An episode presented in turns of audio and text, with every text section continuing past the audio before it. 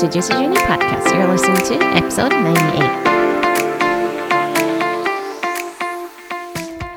Hi everyone, thank you so much for tuning in to another episode of Juicy Journey Podcast 皆さん今日も Juicy Journey Podcast 聞いてくれて本当にありがとうございますこのポッドキャストは毎週水曜日土曜日の週2回配信をしていますいつもイントロがあるんですけれど今イントロを少しあの改造中というかアップデートしているところですので今日は、えー、イントロなしでやっていきたいと思います、えー、私たちの合言葉は心と体の栄養補給。それでは今日もお楽しみください。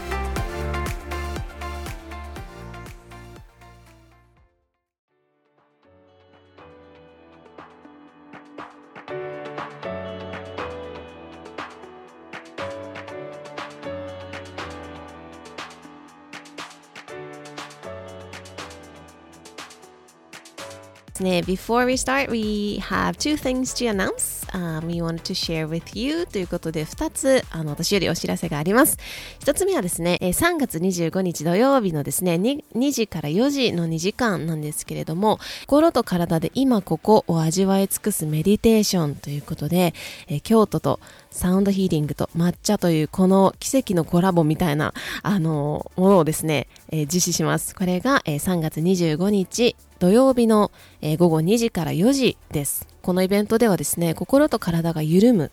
そうすることで自分の中にこう湧き上がってくるエネルギーっていうのをあの感じていただけるそんな時間になっていくと思います。でその自分の中に湧き上がるエネルギーってどんなもの感覚なのかとかその感覚自体をあの体で皆さんの体そして心で体感していただく学んで体でこう習得というか体感していただくことでこの日々の忙しい中にあの取り入れていただけるそんな時間と空間をこのエネルギーたっぷりのですね京都で一緒にえ、過ごせたら嬉しいなというふうに思っています。私たちの感情だったりとかあとは体だったりもう全て思考もそうですけれども全てはその五感を通して私たちは感情もあの得ているというふうに言われています。の、えー、あ五感ですね。五感っていうのはですね、まあ、目耳鼻口あと皮膚っていう、まあ、感覚器官なんですけれどここを癒すというか、まあ、癒すというとねなんか疲れているっていうイメージがあるかもしれないんですが癒すっていうのはあの調和するというか日々調整をするみたいなところがあるんですけれどこれを癒すことで心と体の最高のセルフケアになるというふうに思います。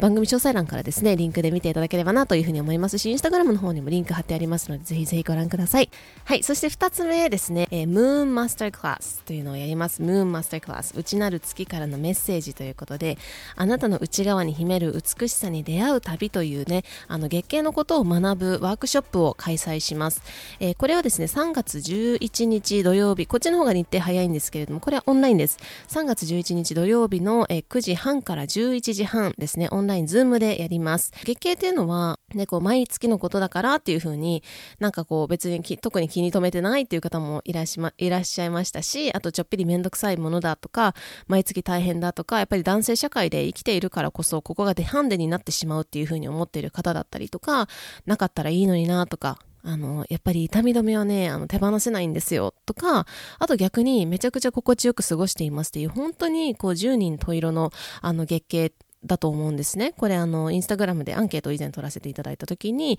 あの、こういう、あの、回答をいただいたんですけれども、あの、皆さんのこの体の中で起こっていることってどのぐらいしてますか？その月経って言ったら、じゃあ説明してくださいって言われた時に、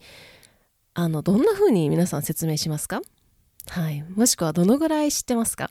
それが全部一言ではなく自分の体の中で起きているんですね。なので、その、このあのマスタークラスの中では月経のイメージがガラッと変わって、そのあなたの内側に秘める美しさっていうのに出会って、そのパワーを引き出していく、そんなホリスティックに月経を学ぶマスタークラスとなっています。えー、どちらも詳細は番組詳細欄にありますので、ぜひ、えー、見てみてください。そしてですね、あの、月経のマスタークラスに関しては、えー、3月4日までですね、早割がありますので、ぜひぜひ今3月4日前の方は、あの、お得です。ぜひ一緒に学べることを楽しみにしています。はい。ということで、今回はですね、えっ、ー、と、2つに分けたエピソードの後編となります。えー、前回のところでは、えくみさんにとっての健康とはっていうところであの終わりにしたんですけれどもあの西洋医学の現場で実際に働かれている郁美さんから見た健康っていうところからまたお話を繰り広げておりますのでぜひぜひ最後まで楽しんでください。I hope you enjoy! あの、いくみさんから見た、その、健康って、うんどんな感じですか？そう。いや、もう、それ今も正直多分探り中なところはあるけど、そうですよね。そう、なんかこう、しんどくなったりうん。することあると思うんですよ。人間だから。うもうそうなった時に、心も体も休めば戻れるっていう状態にあるのが健康なのかなって。がこうなんかちょっと幅広めな健康。なんかこう私の求める健康ってすごい毎日アクティブで、よく食べて、なんかこう友達と遊びに行って、バリバリしてみたいな。そういうのが健康って思ってたけど、もうそれを目指すと、もう無理なんですよ。ベースがやっぱりみんな人それぞれあるから、なんかこう、あ、今日、今月は結構エネルギー溢れてる月だからいろいろやってみようかなっていう月もあれば、ああ、今日は今月ちょっとしんどいからスローペースで行こうみたいな。どっちに行っても戻ってこれる感じの道なんて言ったらいいんですよね。なんかそれが健康なのかなってこう、かなぐらいです、まだ。これが健康ですとは言えないけど、そんな感じなのかな？みたいな。うんうん。いや、本当になんかその真ん中に軸があるというか、そこでなんか軸があったら一切ブレないって、私もすごい思ってたんですよ。だか、ら、その、毎日すごい元気そうで、でもその元気そうでっていうのも、うんうん。全部1から10まで見て、その人の生活を見てるわけじゃないから、わわからないのに、いや、このその一瞬だけ、1時間、その人の1時間とかだけ見て、あ、この人って毎日本当健康そうで、なんか、すごい明るくて、なんうんか、私もこういう人であらなきゃいけないみたいな時期も私もあったんですけど、でも、それって本当に、あの、行ったり来たりするじゃないですか。いや、本当に。疲れてもどうにもできない。でも、うんめっちゃパワーある日もあるし、うんっていう。うん。そう、なんかブレてはいけないみたいな、すごいなんか陥ってたんですけど、もうブレブレ、もうブレブレでももういいかみたいな。も うなんか、あ、もう昨日めっちゃ元気やった今日しんどいわとか、もう、なんかそう、前までやったらその一喜一憂して、すごいなんか焦ってたんですよ。落ち込んで。いや、またなんかしんどくなってる、どうしようみたいな。うんなんか、なんかそこはちょっと離れて、まあ、休もうみたいな。もっとこうシンプルに考えられるようになったのかなって、そう、ブレブレでもいいやって思うようになってから。うんうん。いや、そうですよね。その波があるものじゃないですか、人間って。うん、うん。だから、その、波がない、もう本当にもうなんか、ピターンみたいなところは絶対ないから、なんかそこを目指すと、なんかしんどくなりますよね。いや、本当に。いや、そう、それでなんかこの前、私、趣味でバレエを、クラシックバレエをしてるんですけど、バレエの先生に言われたことと、その考えがすごいぴったりあって、バレエって片足で止まるときに、ピタッとしてるように見えるじゃないですか。うん、見える。で、私もそのピタを目指してめちゃくちゃ力んでピタッとしようとしたから先生にすごい笑われて、なんかこう、すっごいピタッとしようとしたでしょみたいな。すごいいろんなとこ頑張って固めてみたいな言われて、でも私たちのピタはピタじゃないって言われて、この軸があって微妙に揺れてるのをコントロールする筋肉が私たちがある、は持っているっててて、伸び続けるしなやかな筋肉を手に入れてくださいって言われたときに、待って、バレエのことやけど、なんかすごい一個につながって、どういうことみたいな。先生、これ、えみたいな。めっちゃ感動したことがあって。そうなんかピタっていう軸って、それも軸だけど、ブレながらコントロールする、なんだろう、力も軸の一つなんだなっていうのを学んで、確かに。こ。れぞ健康みたいな、なった。いやー、もう本当ですよね。健康、そして人生だなって思うんですけ本ど、あの、しなやかっていうのがすごい私は大好きで、うん、なんか、ね、その、カチカチではなくう、ん、うんそ。の揺れるところにこう軸をこう保つというか、そう。いいですねなんかうん。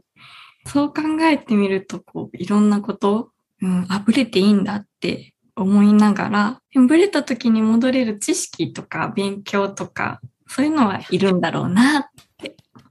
やその通りだと。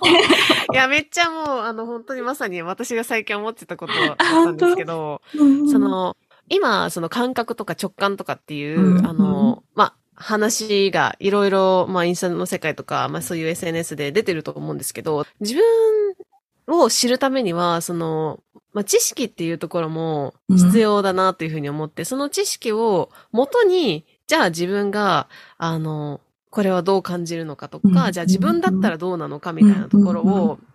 入れないと、全部が主観になっていくと、あの、なんていうのかな。その主観が、あ、その、自分の体の感覚はそうなんですけど、でもじゃあ自分の体の感覚で、あ、今肺がこうなってて、今こうなってて、みたいなのって、あの、知らなきゃわかんないんですよ、ね。その体の無意識化では知ってるけど、その私たちが考えるところでは知らないから、なんか、知る知識をつける。で、それでかつ、その、そこで止まるんじゃなくて、自分の体の中に落とし込むっていう、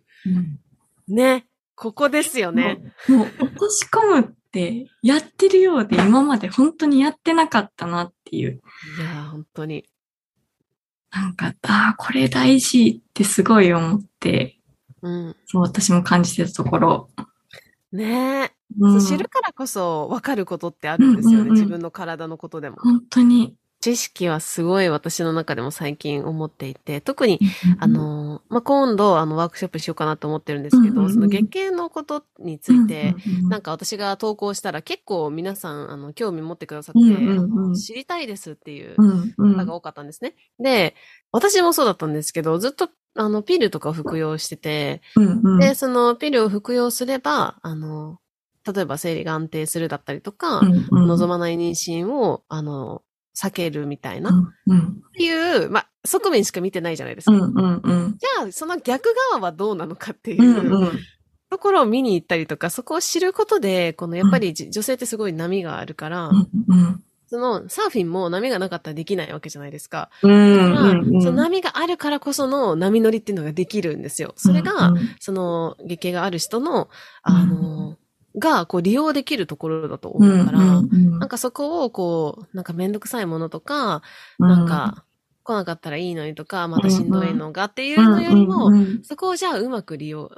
あの、利用して、その波に乗っていくというか、その波をうまくこう自分の人生に取り入れるみたいなことが、あの、やっぱり知識をつければできるから、うん、うん、やっぱ知識って大事だなって思いましたっていうところ結局に、そこに行き着く。ねでも本当でもこう自分だけで仕入れる情報ってやっぱり偏るから、こうやっていろんな人に会ったり、えー、こんな自分と真反対のことを思ってる人がいるとか、そういう人の話を聞くと、なんか自分の偏りにも気づいて、ハッとさせられるというか、うん、ね、やっぱりね、いいとこしか見てないなっていうのもちょっと反省しながら、日々。いやいやいや、そうなんですよ、そうなんですよ。あの、自分にこう、自分の考えと合ってるものに賛成して、そっちにどんどんこう偏っていくみたいなのもありますよね。いや、本当うん。ありがとうございます。なんかいろいろ面白いんですけれど、じゃあなんか、あのー、これからの世界で、じゃあ完全に東洋に振り切るかって言ったらそうじゃないし、完全に西洋に振り切るかって言ったら、その西洋でいる、現場にいるいくみさんが、そう、あの、ちょっとそっちでは偏りすぎてるんじゃないかっていうふうに感じてるってことは、なんかこれからの、その、医療みたいなのって、どうなると、なんかどういうあり方というか、なんかどういうふうに、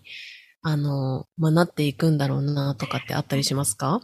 うん、なんか多分なんか西洋と東洋の隔たりってなかなかなくならないから、同じ病院で同じようにそれを選べるかって言われたらまだまだ多分難しいと思うんですよね。患者側が、まあ、医者とか病院とかを選べるもう時代になってるから、だからこそ患者さんもなんか両方の知識を持ってるのももちろん大事だけど、医療者も相談を受ける窓口になりたいなっていう私の思いがあって、うん、なんか医者ってもう西洋か東洋ってなってしまうけど、看護師って割と、なんかこう、どっちにでもいける存在じゃないかなっていうのを感じてて。確かに。うん、なんかそういう窓口的なのが多分できてくるような気がするんですよね。てかできてくると信じてるから、私もそんな窓口の一つになりたくて、うん、多分ね、自分で選ばなきゃいけないんだろうなって。自分が今必要な治療法なんだろうって、こう、どんどんいい意味では選べる。悪い意味でだと迷う時代が来るような気がする。うん確かにね。そ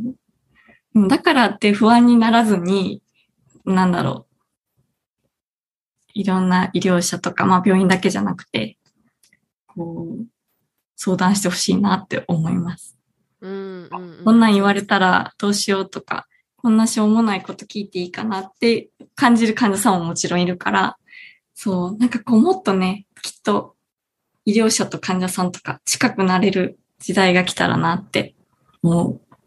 いやー、もうぜひもう、いくみさんにその未来の先陣を切っていただきたいなと思うんですけど。めっちゃ妄想の段階で、そう。いやいやいや、東洋っていうところで、あの、取り入れてる方もいると思うんですよ。で、でも、まあ、西洋っていうところに行ったりっていう方もいると思うんですけど、うん。それを、例えば両方の、あの、西洋と東洋のお医者さんに行った時に、なんかもう、両手を両方から引っ張られるみたいな、もうどっちに行っちゃ、行ったらいいかわからないみたいな。うん。で、自分としてはこうなんだけど、でもあんまりこう相談できないというか、うんうん。そんなこと言っても多分聞いてもらえないんだろうな、うんうん西洋の先生は、とか、そうそそうあるじゃないですか。うんだから、あの、そういうのを相談できる人っていうのは、その、やっぱり、どちらの知識も持ってる人だと思うし、うん特にその、西洋の領域ってめちゃくちゃ深い。まあ、東洋も深いんですけど、西洋の世界もめちゃくちゃ深いわけなので、なので、そこの知識もありながらっていう、なんか場所って本当にあったらいいなと思うし、やっぱりその、、何、結局何なんだって言ったら、西洋東洋って、まあ、隔たりとかなく、結局何なんだって言ったら、じゃあ自分の人生を健康に生きたいわけじゃないですか、皆さん。うん。うん。うん、自分の人生をこう楽しく生きたいわけなので、うん。うん。それのためにはやっぱりその、なんか知識も必要だし、なんかこう自分を知るっていうところもうん。必要だったりもするのかなと思うんですけど、医療従事者じゃない方が、じゃあ今後はなんかどういうふうにあ、の、なんだろう、せ選択するというか、今後はとなんかどんな風に、あの、なんかアドバイスとかありますか？やっぱり健康も、まあ、人生もやけど、こうどうなりたいかって考えないと、なんかその時だ、時だけのこう、何？解決になっちゃうから、常にどんな状態が私の健康なんやろうとか、なんかこう、別にストイックに、なんかもう私これ食べないとか、これやらないとかじゃなくて、これやりたい気持ちの時どんな時だろうとか、食べたい気持ちの時どんな状況なんやろうとか、結局こう、常にやっぱり考えるのが大事。これアドバイスじゃないな。私も考えながら、そう、考えながら日々やってることで、うん、なんかそれがこう病院選びとかになるときにもつながってくるのかなって自分本当に病気になったときに、今自分に必要なことを考えられるようになるのかなって。うんうん。たり？いやー、そうですよね。なんか、あのー、まあ、どんなことを、どんな、どういう時なの、例えばこれ食べたい時はどういう時なのかとか、感情なのかっていうのって、ね、結構、あの、知らないこともあったりするんですけど、実はそこになんかいろいろヒントが隠れてたりとかうんもあるし、なんかその、知っていくというか、その上で、あの、今後、じゃあそういう治療だったりとか、その先生に頼るということが必要になった時に、うん。あの、自分の考えを持ってるからこそ、今はこれだなとか、このこっちに行った方がいいなとかっていうのが、うん。こう、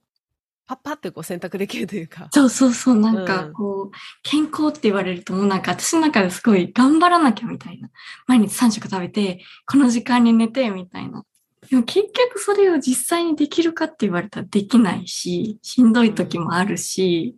なんかこう、うん、ほんまに取り入れるっていうのが大事やな。どうやって取り入れようって考え、こうワクワクしながら考えるのがいいんかなって思ったり。すごい思いますもう首を振っております。いや、そうですよね。うん、なんか、やっぱり、結局はもう自分で、その先生、東洋もそうだし、西洋もそうなんですけど、自分で結局は、あの、選択して、自分で決めなきゃいけないじゃないですか、うん結局は。だから、そのために自分のことを知っておくっていうのもすごい大事だし、うん、みさんもさっきね、言ってくださったんですけど、その知識をつけるっていうところうんもうん。大事だし、あと私がすごい思ったのが、なんかあの、まあ、いくみさんもそうですけど、そういう医療だったりとか、そういうところに精通している人とのつながりってすごい大事だなって思って、やっぱ相談できる場所ですよね。なんか、本当にうん、こうなったんだけどさ、なんか西洋的にはどう思うみたいな。東洋的にはどう思うとか、ホリスティック的にはどう思うっていう、そういうコネクションってすごく大事だなって思うんですよね。ですよね。そう、だから私はその検査結果異常なしって言われた時、同僚に相談しても、なんだろう、もういつもの返答しか、へえ、ちょっと休んだら、みたいな。なんかこう、あんまりこう欲しい返答ってやっぱ西洋に偏ってるかなくて、で結局なんかこう自分で勉強し始めて、トヨのことに精通した人に聞くと、なんかこう、欲しい答えがあったみたいな。うん、やっぱり、あ、こうなんか聞いてみたり、調べたり、なんかもう大事。でも自分でこう、どんどんストイックに、あどうしよう、こうだからこうでってなる必要は全然ないなと。こんな感じなんやけど、どう思う？とか、こっち方面ではどう思う？みたいなのを、ね、こうなんか、うん、ぐるぐるできたらいいなってすごい。いやーね、う。ん、そう。今のこのこれからのそのすごい、まあ、これからも情報社会になっていくと思うんですけど、うんうん、そこでやっぱり信頼できる人とか、相談できる人っていうのを、うんうん、あの、との関係性っていうのもすごい大事だし、やっぱり、なんか、こうやって SNS でいろんな人の生活が見える時代なんですけど、うんでもそれイコール、あの、実際にそういう相談できるかん、あの、人かって言ったら違うと思うんですよ。なんかその、あの、いくみさんもそうですし、私もそうだと思うんですけど、なんか、あの、なんだろう、直接例えば、あの、相談がありますって。知らない人から相談がありますって言って、なんか言われたとしても、できない。そんな簡単に、その、その人のバックグラウンドもわからないし、その人がどういう人かもわからないし、簡単にその、あの、アドバイスしたくないっていうのがあると思うんですよ、お互いに。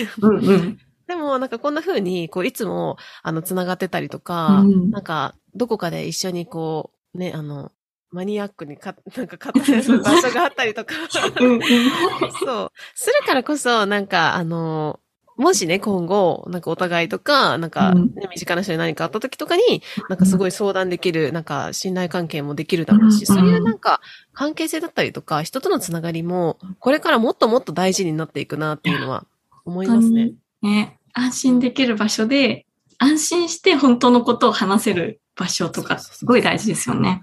ね。うん、そうって思いますね、本当に。なんか、ね、お医者さんとかに行っても、なんか本当に診察5分とかだから、いくらその10年通ってたとしても、うん、あんまり言えないんですよね。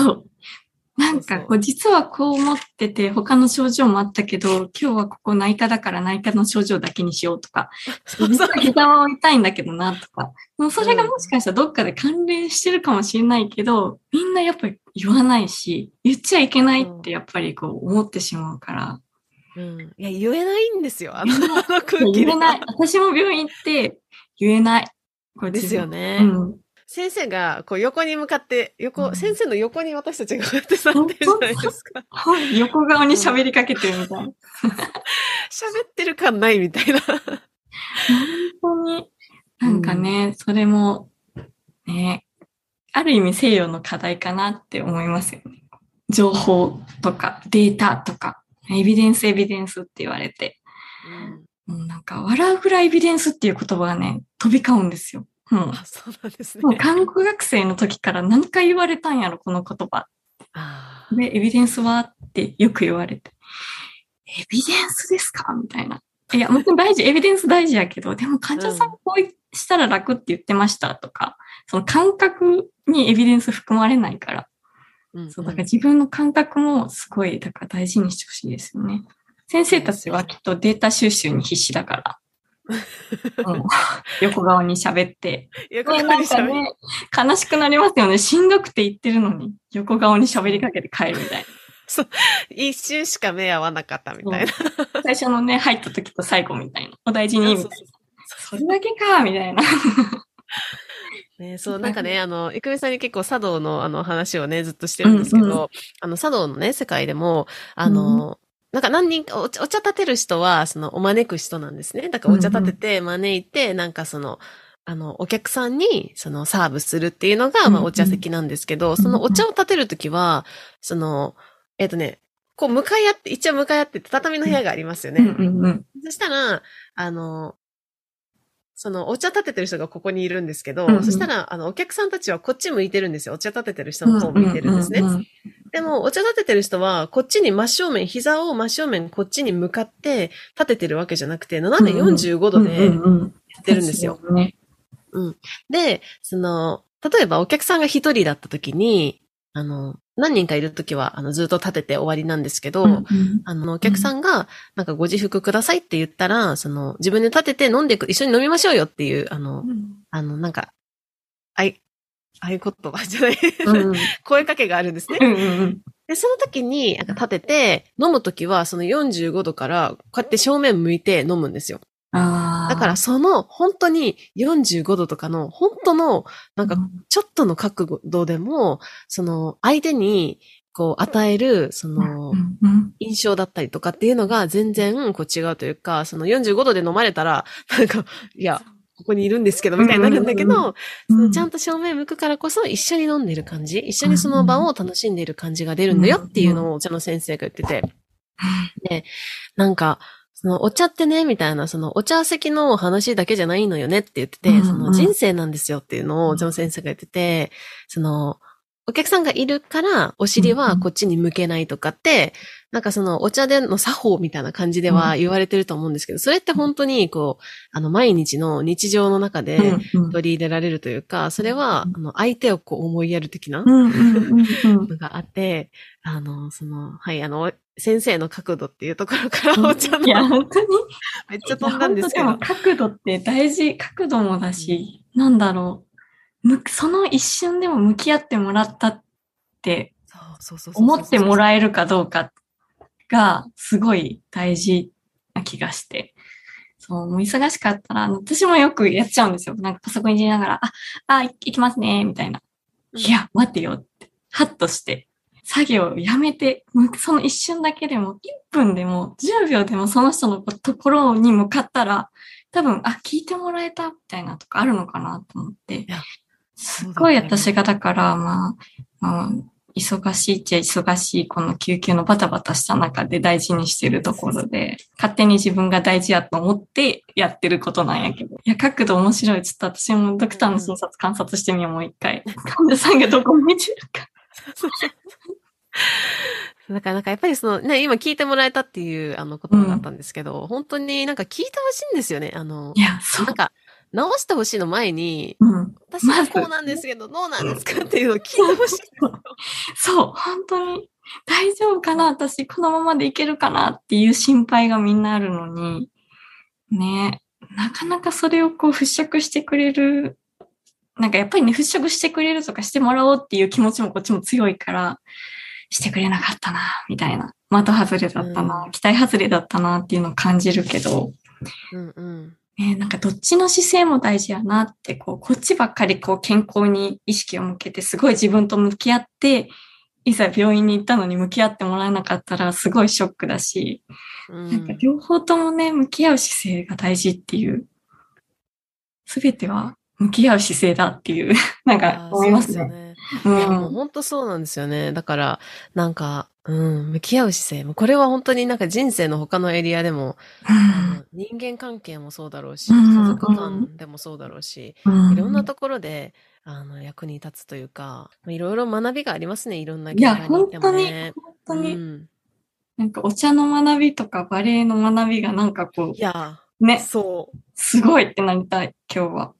いや、そうね。だからそういうなんかこう仕事外とか、なんかこう勉強してること以外に、うん。あの、学ぶことってすごいたくさんあるから、やっぱこうなりすぎないっていうのも、あの、うん大事だなっていうのを私も今ね、あの、バレエのお話とか聞いて思いましたね。うんうんうん。ということで、今日は郁美さん、本当に、あの、ありがとうございました あ。りがとうございました。いつも通りのおいつも話通りののになっちゃって。